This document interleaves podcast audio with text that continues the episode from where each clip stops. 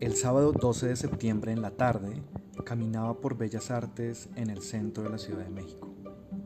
Bajé por el eje central para encontrarme a pocas cuadras de ahí con mi cita. Es un hombre etíope de 38 años, nacido en Addis Abeba pero criado en Australia. Hace 14 años decidió tomar un vuelo desde Melbourne hasta Santiago de Chile y no ha parado de recorrer Latinoamérica en buses y camiones de cientos quizá miles de pueblos y ciudades desde entonces.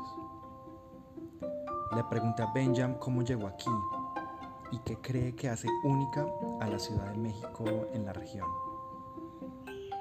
Me contó de los gustos musicales y la manera de bailar y vestir de las y los chilangos. También hablamos de la actitud y la energía de la ciudad monstruo.